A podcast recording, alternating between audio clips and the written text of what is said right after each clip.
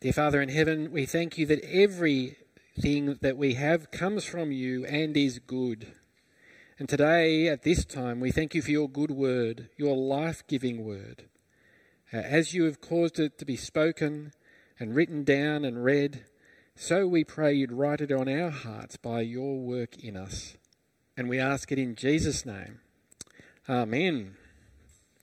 Well, one of the things I love about our church, and um, Dave mentioned it uh, just a little while ago, is getting to meet visitors and guests each week.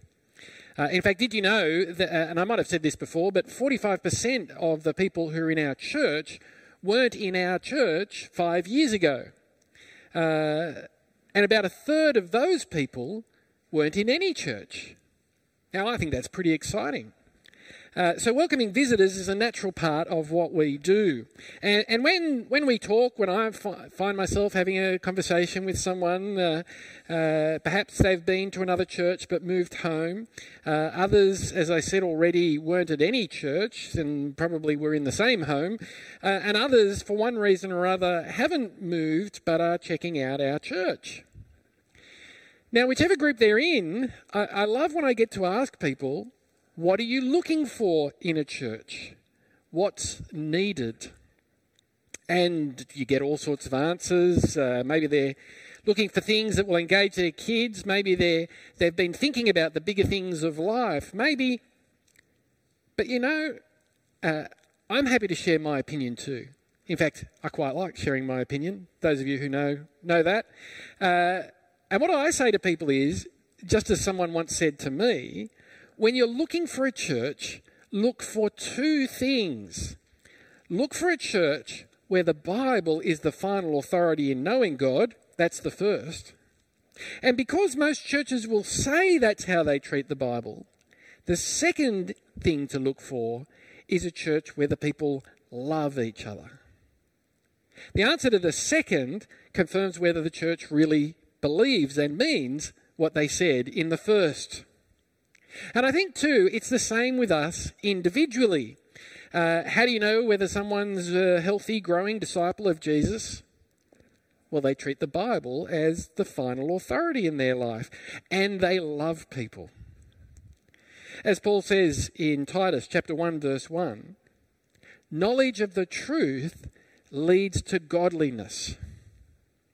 And the flip side of that is not knowing the truth or believing a distortion of the truth leads to ungodliness. Now, we want to be people who embrace truth, don't we? Uh, and guard against dodgy alternatives. But you might be thinking at this point, and hearing where we've got so far, that, well, Roger, you're just talking about the authority of the Bible, and we talked about that last week. Uh, now, in one sense, that's true, but in another, and what we didn't get to look at last week is what are the alternatives that people choose? Because if anything other than the Bible is our final authority, it will stand over the Bible. So, how do I live out responding to the Bible as God's final authority? And what are the alternative uh, claims to authority that butt up against it? And how do I go on living the disciples' life, uh, guarding the first and rejecting the second? Those are the questions that we're going to hear answered today, the answers of which are going to motivate us today on this fourth and last week on our series on the Bible. So, let me read you again the summary, the summary belief that we have as a church arising from the Bible about the Bible. Here it is. The Bible, Old Testament and New, is God's revelation to us. It is God's God breathed and infallible as originally given, and has supreme authority in all matters of faith, conduct, and experience. Scripture is sufficient for knowing God and His plan. It is not only central to the well being of the church, but is able to thoroughly equip the Christian community for life and godliness. Now, we've been uh, looking at it part by part over these four weeks. Let me just focus in. Uh, we'll highlight what we're looking at today. The Bible is sufficient for knowing God and His plan. It is not only central to the well being of the church, but is able to thoroughly equip the Christian community for life and godliness. Now, when we say that the Bible is sufficient, we're saying it is enough. In fact, more than that, we're saying it's all that is required. And like I said last week, that doesn't mean we can't learn things from elsewhere. The Bible doesn't claim to be to speak into every area of life that we can know about in the world. It doesn't claim to be the final authority on physics or the arts or mathematics. Its claim lies in knowing God, knowing ourselves, and how He's brought the two of us together. And so as you read it, it informs and reforms how you see the world so that you and I, we can take our proper place in God's world in response to God. But let's touch uh, on the necessity of the Bible first. We need the Bible, uh, and we sort of touched on this back in our first week. We need the Bible because though God has revealed something of Himself in creation just as its creator, it, it's not enough to know him personally. You can't look at the creation and know that we need to be forgiven, let alone how we can be forgiven for our abandonment of God. It's only enough now to condemn us. Paul puts it this way in Romans chapter 1 verse 20, for since the creation of the world God's invisible qualities, his eternal power and divine nature have been clearly seen being understood from what has been made, so that people are without excuse. For although they knew God, they neither glorified him as God nor gave thanks to him. But their thinking became futile and their foolish hearts were darkened. Although they claimed to be wise, they became fools. Like we heard in the first week of our series, we need God to reveal himself in a special way, as he has through history and finally and fully in his son Jesus. You only have to go to uh, the first verse of uh, uh, Hebrews uh, to see the Bible talking about how he's done that. In, in the past, God spoke to our ancestors through the prophets at many times and in various ways, but in these last days, he has spoken to us by his Son whom he appointed heir of all things, and through whom he also made the universe. And so, as the one who fully reveals God, Jesus confirmed the authority of the Old Testament and authorized the New Testament to be written. That's why the Bible is necessary. But is it enough? Well, we know about the sovereign power of God, uh, the power of the Word of God, and the truthfulness and mercy of God. So we need not doubt that He's given us all we need to know in His Word in the Bible. But let me show you something else that the Bible says about its sufficiency. Looking at the purpose God has given our lives and how we can live up to it. Uh, to do that, I want to take you uh, to a great couple of verses. First, from Ephesians chapter 2, uh, from verse 8. Uh, for it is by grace you have been saved. You might have heard these verses before, they're great verses. Uh, it is the gift of God, not by works, so that no one can boast. But have a look at particularly here at verse 10. For we are God's handiwork, created in Christ Jesus to do good works which God prepared in advance for us to do. Now, verse 10 there begins with for that we've got highlighted in front of us. And by beginning with for, that tells us this is the why we've been saved. This is for this reason, is what for means. This is our purpose. And our purpose is to do good works, which God prepared in advance for us to do. But what are these good works? I think people have different views about what good works are. In fact, uh, the, the, St. Vincent de Paul uh, Society charity Do you know what they have as their tagline? Anyone know? Good works. Uh, so is Paul talking here about being charitable and feeding the poor and caring for the vulnerable and providing for those in need? The answer is yes. And more. For that and more, we return to a passage that we've gone back to most weeks in this series from 2 Timothy chapter 3, verse 16 and 17. It's actually verse 17 I want to focus on in particular this week. Uh, all scripture is God breathed and useful for teaching, rebuking, correcting, and training in righteousness, so that the servant of God may be thoroughly equipped for every good work. You and I were made for good works. And what are they? Where they're everything that flows out of reading and understanding and responding to God in His Word, the Bible. They're how we trust and obey Jesus with our priorities and in every area of our lives. And how we pray for forgiveness when we don't. And they're how we sacrificially love people we live with rather than taking them for granted. And they're how we uh, love uh, and serve even people we don't know as we have opportunity. They're how we speak truthfully to one another and how we repent of being sarcastic with one another. It's how we pay what we owe whether it's to another person or to a business, and in an unpaid advertisement at this time of year, tax time, uh, the government with our taxes. And what Paul in 2 Timothy really drives home is God not only equips us, he thoroughly equips us.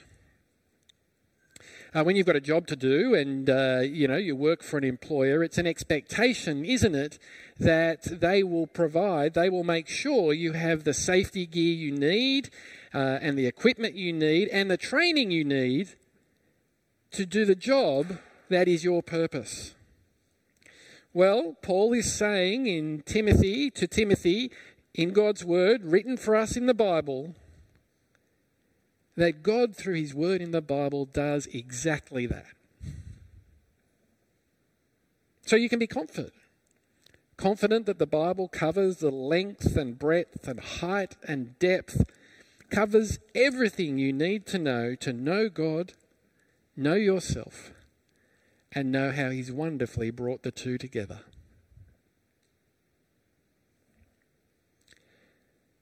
Now, I mentioned other authorities, other alternatives uh, a little before. What about those other alternatives? We've left that a little bit hanging until now.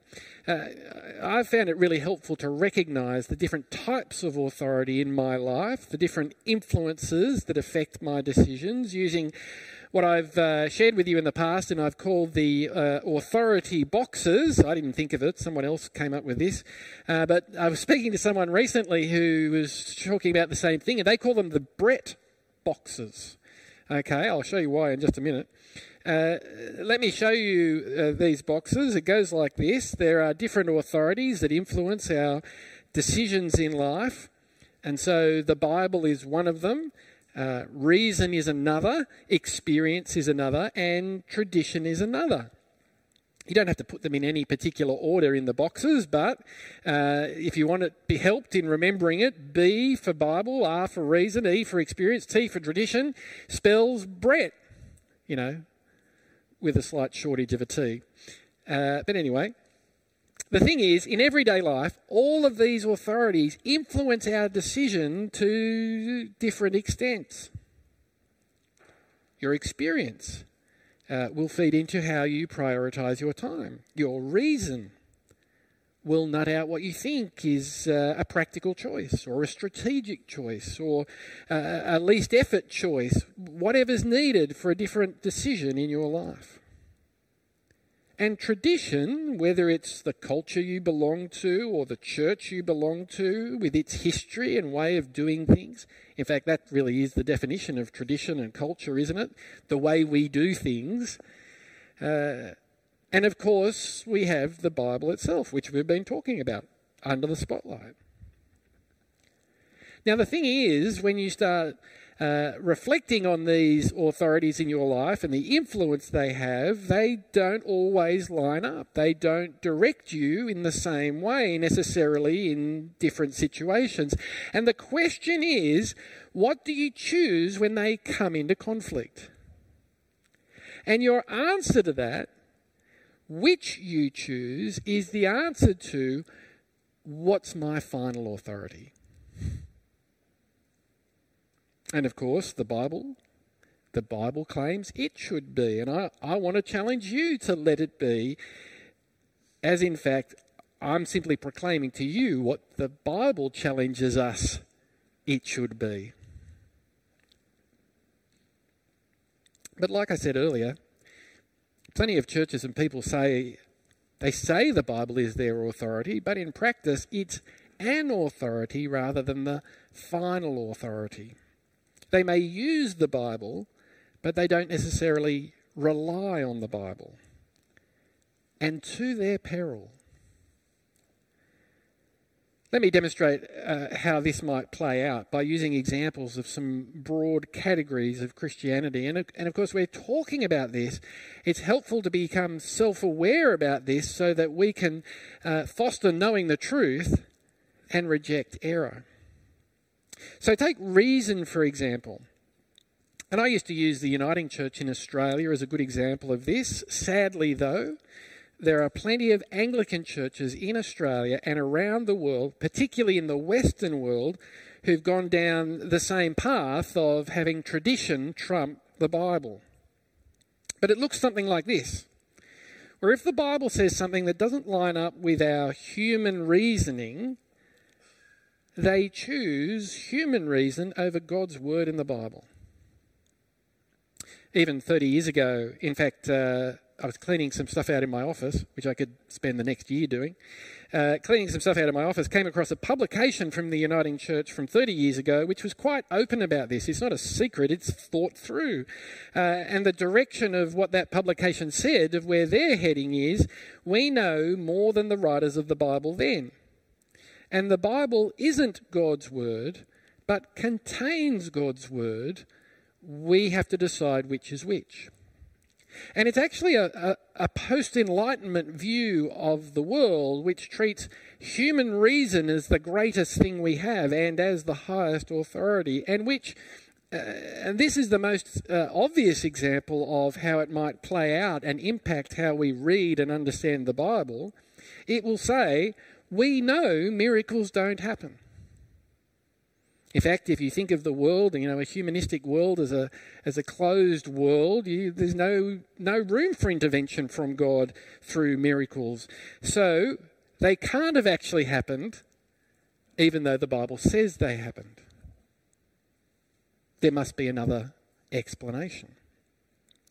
And so the conclusion of this is, uh, it has pretty significant effects on everything we believe. Jesus couldn't have physically risen from the dead because it just doesn't happen that way. And so, whatever they might have said that suggests that's the case, they must be talking about something else, a sort of uh, shared uh, uh, vision or a, a, sort of a spiritual explanation that's separate from the physical. Or here's another way that it plays out. Uh, we don't believe it's fair for God to be angry at human sin, at our human sin, and we certainly don't want to see people we love and care about experience the anger and judgment of God.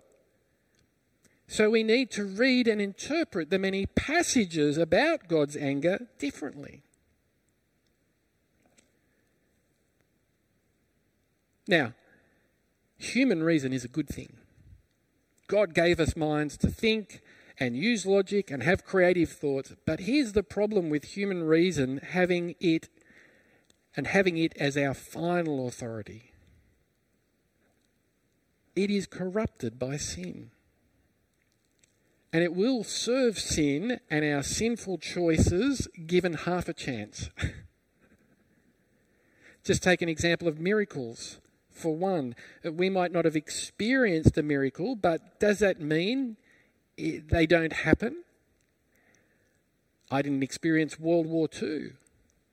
But am I confident that it happened?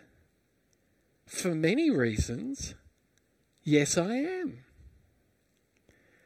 And why not the same for the miracles and Jesus' death and resurrection with all the implications that flow out of it?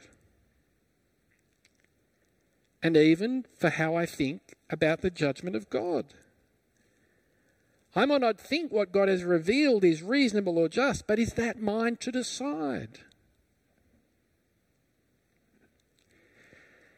The terrible consequence of choosing reason over God's word when they come into conflict as the final authority is that we can become cool to God. We will become cool to God and we will lose a heart for mission, as there is, frankly, ultimately no reason for mission when we go down that path.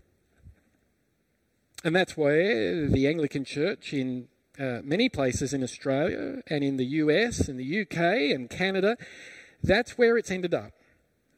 And that's why those who are faithful to the Bible uh, are rallying to an organisation like the GAFCON movement that we've talked about in the past. That's reason. What about experience? Uh, what I've noticed, because we're talking about broad, sweeping generalizations here, is that the Pentecostal and charismatic churches raise experience over the Bible as their final authority. Uh, they add the experience people have had and that they promote to the Bible, which actually undermines the Bible as sufficient. Examples we come across uh, nearby are Imaginations and Hillsong. And I know when I say that, for some of you listening, uh, you'll have a negative reaction to hear me say that, whether I mention that church or your Uniting Church or other churches. Uh, but you need to hear too that for others of us, we're actually encouraged to have a light shone on the distinctions and have them called out. So we can be clear in the way that we honour God as a church and as individuals. Because the challenge is these things, these people and churches look very similar on the surface. We both talk about Jesus, we both refer to the Bible. But you won't hear about judgment at charismatic churches by and large. You will hear lots of talk about victory, but victory over what? And you still hear of lots of talk about receiving the blessing of God. But does God's promise, is his promise to us today of health and wealth and wisdom now?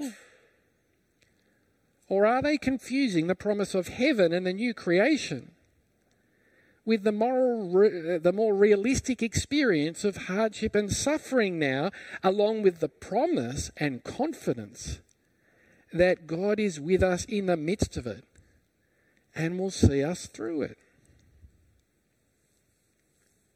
And this is where we should add to uh, whatever church category someone belongs to, the Bible doesn't promise us new revelation from God. Jesus is the full and final revelation from God. Uh, whether it's experiences or words of the Spirit, different from what the Spirit has already revealed in Scripture, the scripture tells us that won't happen. Experience is a good gift from God and a great servant for our thoughts and choices, but it is a cruel master. What about tradition then? Uh, again, this affects affects us all, but the Roman Catholic Church is the best example of a broad category that we might have come in contact with of this. Uh, where in the Roman Catholic Church, tradition trumps the authority and sufficiency of the Bible. Uh, again, like I say, Anglican churches, any church in fact, we're never far away from this sin. But the Roman Catholic Church is very clear. Uh, it doesn't rely on the Bible as the final authority to know God. It says it relies on the councils of the church and the decisions of its leaders, even when those decisions contradict the Bible. It says tradition and scripture have the same authority. In fact, I've got a book in the study from the Roman Catholic Church published under John Paul II which says exactly that. But in saying that and believing that, you, can't have two authorities that disagree having authority. One ultimately has to rule over the other, and indeed, in the Roman Catholic Church, tradition has trumped Scripture, and so becomes an obstacle to people seeing God clearly and relying on His salvation confidently. When we talk about these other alternatives, that they are a uh, good servant but a cruel master do you believe this? It is God's word to us. Look again at the Brett box. And uh, what does 2 Timothy 3 and the other scriptures tell us? Let God's word in the Bible be your final authority because it is sufficient to carry that weight. And sure, draw upon these authorities, even tradition, for example, Reformed Bible believing, Jesus trusting disciples and churches like us. We have a good hard look at our at uh, at the traditional interpretations of the Bible before we strike off on a different path. A long hard look. But we need Scripture to be our rule and guide. Otherwise, we'll fail to do the good works God has prepared in advance for us to do. Knowing and trusting Jesus as Lord. Living lives obedient to Him. Walking in the confidence of forgiveness, the forgiveness won by Him in our past, and future hope of His promise that awaits us. And this book, the Bible, and as we hear it and speak it to each other and others, wonderfully supplies all we need so we can be thoroughly equipped. Praise God for that. I'll lead us in prayer. Dear Father in heaven, we want to know you more deeply. Uh, love you more clearly. And we thank you for your word in the Bible. That is all we need indeed to do that. We thank you for Jesus, who fully and finally revealed you, and that he, in his uh, wonder and power and loving authority, caused the scriptures, your word, to be here for us today. Help us to live by them and to love them, to cherish that you have spoken to us, and honour you as we reject the alternatives that would claim the authority that is yours alone.